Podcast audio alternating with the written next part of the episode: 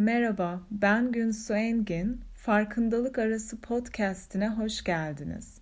Birazdan dinleyeceğiniz kayıt benim 2020 Ocak ayından beri düzenli olarak Zoom ve YouTube üzerinden Tetikte Dinginlik ismiyle yaptığım mindfulness meditasyon buluşmalarındaki konuşmaları içeriyor.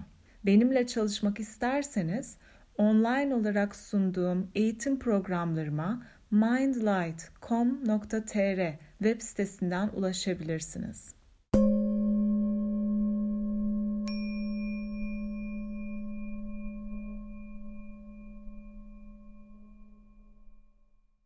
Tetikte Dinginlik etkinliğine hoş geldiniz. Bilgelik ve şefkat hakkında biraz anlatmak istiyorum. Çünkü bu a, nitelikleri geliştirmek için meditasyon yapıyoruz. Ama ne olduklarını bilmemiz gerekiyor önce. Dalai Lama'nın dediğine göre bilgelik ve şefkat bir kuşun iki kanadı gibi. Bir tanesi olmadan diğeriyle tek başına uçamıyor. Yani ikisi de olması gerekiyor. Bilgeliğin en basit tanımı olanı olduğu gibi görebilmek. Şefkat ise ızdırabın varlığını görmek ve eğer mümkünse onu dindirmek için bir şeyler yapmak olarak tanımlanıyor. Şimdi biri olmadan diğeri olursa ne oluyor? Mesela şefkat olmadan bilgelik olduğunda şöyle bir örnek çok ortak. Sanki bir dağın tepesinden keskin gözleriyle her şeyi gören bir kartal. Böyle bir mevcudiyet. Keskin bir algıyla bakıyor. Her şeyin farkında ancak uzakta. Hani insanlarla ilişkiden yoksun. İlişkisel değil ve bir nevi donma haline benziyor sinir sisteminin. Şefkat olmadan bilgelik anlatıyorum şimdi. Ve belki çoğu meditasyon uygulayan kişi saatlerce meditasyonda oturabiliyor. Bu çok kolay gelebilir çoğu kişiye. Ama başkasıyla aynı kişi ilişkiye girmek istese o zaman ilişki söz konusu olduğu anda donmuş hissedebiliyor. İlişki kurmakta zorlanabiliyor. Bu durumda meditasyon uygulamamızın kendisi sinir sistemimizin o donma haline hizmet ediyor olabilir. O yüzden çok uyanık olmalıyız. Ve bilgelik olmadan şefkat olduğunda da büyük resmi göremez oluyoruz. Bir nevi perspektiften ve olayların nedenlerine dair anlayıştan yoksun olabiliyoruz. Ve kişi kendinin ve başkalarının ızdırabına çok duyarlı olabilir. Ve onu dindirmek için büyük bir istek duyabilir. Çünkü bu şefkatin tanımıydı. Ancak bilgelikten yoksunsa o ızdırabın altında yatan sebebi göremiyor. Ve çabalıyor ve en sonunda yorgun düşüyor. Umutsuzluk ve çaresizlik içinde hissedebiliyor kişi. Şimdi hem kendi ızdırabınız için düşünün hem de çevrenizdeki insanlara nasıl yaklaşıyorsunuz öyle düşünün. Çünkü niye çaresiz kalıyorsun? Bilgelik olmadan şefkat olduğunda ızdırap karşısında. Çünkü ızdırap karşısında bilgelikle kalmak ızdırap çekene ne derece yardım edebileceğini ve ne derece yardım edemeyeceğini görebilmek demek oluyor. Yani bilgelikle bakamamak.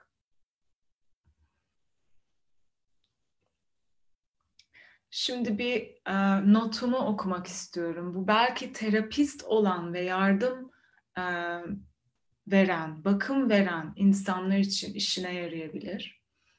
Psikolog, psikiyatr, terapist, yoga hocası, meditasyon hocası olabilirsin ve bu işine yarayabilir. Ve bu e, öz şefkatli farkındalık programlarının kurucusu Christopher Germer ve Ronald Siegel'ın bir yazısından bilgelik ve şefkat psikoterapide nasıl kullanılıyor? Diyor ki o hoşuma gitti çünkü bize de bir yol gösterebilir. Diyor ki bir terapist eğer bilgelik sahibi ise problemin kaynağını görebilir ve terapide danışanına doğru danışanına doğru teşhis koyabilir. Ancak şefkatten yoksunsa tavsiyelerinin hiçbirisi danışan tarafından duyulmak istemeyecek, istenmeyecek. Hani kaynağını görebilirsin bilgelikle e, ızdırabın ama o ızdırabı dindirmek için o ilişkisel olma halinden yoksunsun ve birine tavsiye verdiğinde o biraz acımasız olabilir. Terapist danışanına bilgelik olmadan şefkat duygusuyla yaklaşırsa kendisi duygusal olarak boğulmuş hissedecek, problemin kaynağını görmekten aciz olacak ve zamanla şefkat duygusunu da kaybederek terapinin umutsuz olduğunu düşünecek. Bilgelik olmadığında şefkat olursa. Ve bir danışanın diyor ikisine de ihtiyacı vardır. Şimdi burada danışandan bahsediyor ama bence birey olarak kendi yaşamlarımızda ikisine ihtiyacımız var. Kendi ızdırabımıza bakarken ve hissedildiğini hissetmeye ve acısının kaynağına dair gerçekçi bir yaklaşıma ihtiyacı var diyor. Yani acının kaynağına dair. Ve diyor ki nihai düzlemde bilgelik ve şefkat birbirinden ayrılmaz. Hani biz bunu entelektüel olarak tanıyalım diye ayırıyoruz. Nasıl ki işte zihin beden diyoruz ve ama bunlar ayrı değiller. Ve bilgelik ve şefkat ayrı değiller ve mindfulness çatısının altında zaten ikisi de. Hani bizim hani öğrettiğimiz tekniğin altında mindfulness pratiklerini. Ve bir Budist değişini de okumak istiyorum size. Diyor ki bilgelik nihai gerçeğe nüfuz edip uyanmakla ilgilidir. Şefkat ise yaşamın inişleri ve çıkışları ve mücadeleleri karşısında bu derin anlayıştan doğan kalbin bir hareketidir diyor. Ve şimdi bilgelik ve şefkat biri olmadan diğeri eksik olunca bir örnek geliyor aklıma. Mesela bir kadın var düşünün ve kalbi şefkatle dolu. Dünyanın ızdıraplarına, tüm örnek kadın bu erkek de olabilir. Aklıma öyle geliyor. Ve tüm canlılara çok böyle ızdırabını görüyor. Canlıların çektiği acılara duyarlı. Algılıyor, elinden geleni yapıyor. Çabalıyor. Ve ızdırap çeken kişiyle birlikte ızdırabı hissediyor. İşte bunların hepsi şefkat belirtileri bir nevi ve karşılaştığı her canlıya derin ve karşılıksız bir şefkatle yaklaşıyor. Tek derdi o kadının ızdırabı dindirmek. Ve bu kadın o kadar istekli ki bunda yaşamın ilk asil gerçeği olan acının var oluşu, acının varlığını görmeyi reddeden bir düzeye gelebiliyor. Ve dindiremediği ızdıraplar karşısında yaz tutabiliyor. Yorgun ve hasta düşebiliyor. Başkalarının ızdırabını dindiremediğini görünce bu kadın kendi ızdırabının nasıl da arttığını görebiliyor. Çünkü bu kadının bilinci bilgelikten yoksun. Yani bilgelik olmadan şefkat olduğunda kadın ızdırap çeken kişinin veya canlının içinde bulunduğu durumu, koşulları, o kişinin zihin beden yapısının şartlanmasını, onun seçimlerini ve gerçeğini görmezden gelebiliyor. O karşındaki ızdırap çekinin gerçeğini görmezden gelebiliyor. Ve karşısında gördüğü ızdırabı kendi gerçekliğinden yorumluyor. Hani belki çoğumuza bu rezone etti. Dünyadaki ızdırapları gördüğümüzde. Ve kadın kendi korkularını, kendi endişelerini yansıttığında bu eylemlerinde karşısında gördüğü ızdıraptan bir nevi kaçma tepkisi olabiliyor. Hani çok büyük şefkat duyabilirsin. Ama o şefkat bilgelikten yoksun olduğunda ızdıraptan kaçmak için sürekli onu dindirme isteği olabilir. ve büyük bir çaba ve yorulma hali içine girebilirsin. Şimdi bunun için güzel bir örnek Bert Hellinger'in bir kitabı. Bu yardım etmenin düzenleri müthiş bir kitap. Bütün yardım veren terapist, işte yoga hocası, meditasyoncu herkes için bence ilişkisel olarak kendi bireysel e, yaşamınız için de çok destekleyici bir kaynak. Orada diyor ki onu okumak istiyorum. Yardım etmenin düzenlerinden, yasalarından bahsediyor. Bunlar evrensel bir nevi. Birisinin yalnız başına taşıyabileceği veya taşımak zorunda olduğu ya da yapabileceği ve yapma izni olduğu bir şeyi onun sırtından alarak ona yardım etmeye kalkmak da bir tür düzen ihlalidir diyor. Dolayısıyla vermenin ve almanın da sınırları vardır. Hani eğer şefkatle bir insanın, bir varlığın ızdırabını dindirmek, ona bir yardım etmekse bu onun için geçerli oluyor. Bunu belki hani anlamadıysanız ve çünkü zor konular bir cümle üzerine düşünmek gerekiyor. Bunu belki kayıttan, YouTube'dan tekrar dinleyebilirsiniz. Tekrar edecek zaman yok. O yüzden hızlı geçiyorum. Ve bir tane daha çok güzel anlatıyor. Bilgelik olmadan şefkat olunca çoğu yardım eden kişiye başkalarının kaderi ağır görünebilir ve bunu değiştirmek isterler. İsteklerinin nedeni çoğunlukla karşılarındakinin buna ihtiyaç duyması ya da istemesi değil, kendilerinin söz konusu kadere tahammül edememesi ve buna rağmen karşılarındaki onların yardım etmelerine izin verirse eğer bunu kendi ihtiyaçlarından çok yardım edene yardım etmek istediğinden yapar. O zaman bu yardım o zaman bu yardım etmek, yardımı kabul etmek, pardon. O zaman bu yardım etmek almaya, yardımı kabul etmek de vermeye dönüşür.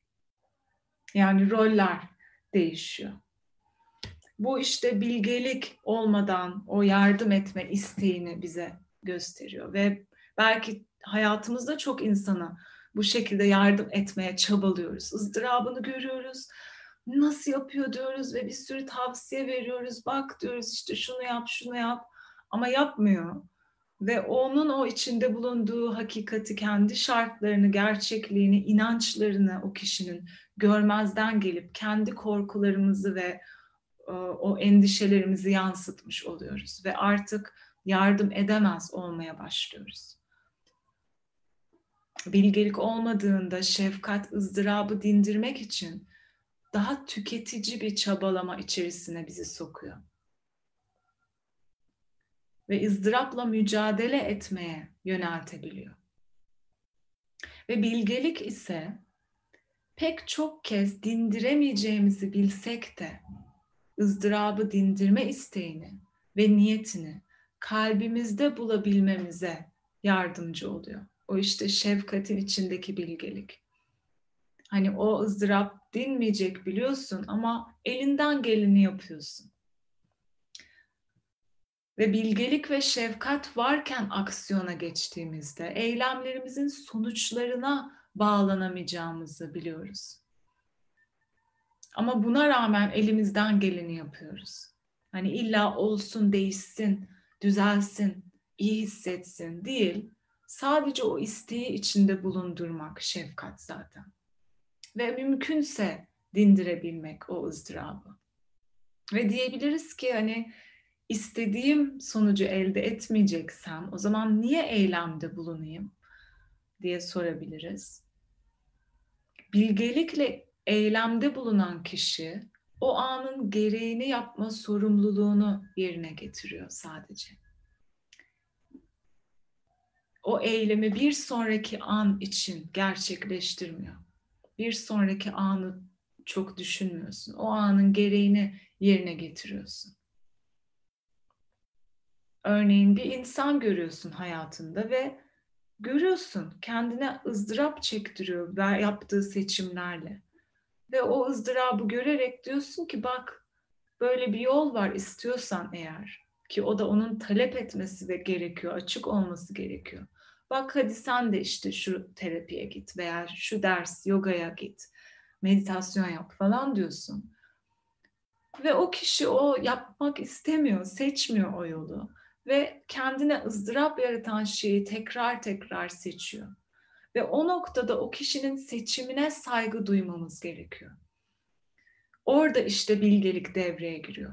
Bir kişi illaki ateşe atlıyorsa hani ilk verdiğim örnek o kişiyi çocuğu ateşten tutup çekiyorsun bilgelikle o anın gereğini yerine getiriyorsun. Ama sen onu çektin, aldın ve o tekrar bıraktığın anda ateşe düşüyorsa ve geri gidiyorsa inatla ondan itibaren yapabileceğimizi yapıyoruz. Sonra eylemlerimizin sonuçlarını teslim ediyoruz. Ve orada o kişinin seçimine saygı duyduğumuzda o kişi güçlenmiş olabiliyor. Artık o kişinin üstünde durmuyorsun bir nevi. Bu ne kadar anlaşılabilir bilmiyorum ama belki hayatlarımızda, kendi ilişkilerimizde bunun yansımasını görebiliriz. Ve ne zaman ki karşımdakinin seçimine saygı duymaya başlıyorum, o kişiyi görmeye başlıyorum. Kendi korkumu ve ızdırabımı yansıtmadan o filtreler kalkıyor. Ve o kişinin içinde bulunduğu gerçeklik içinden onu görebiliyorum.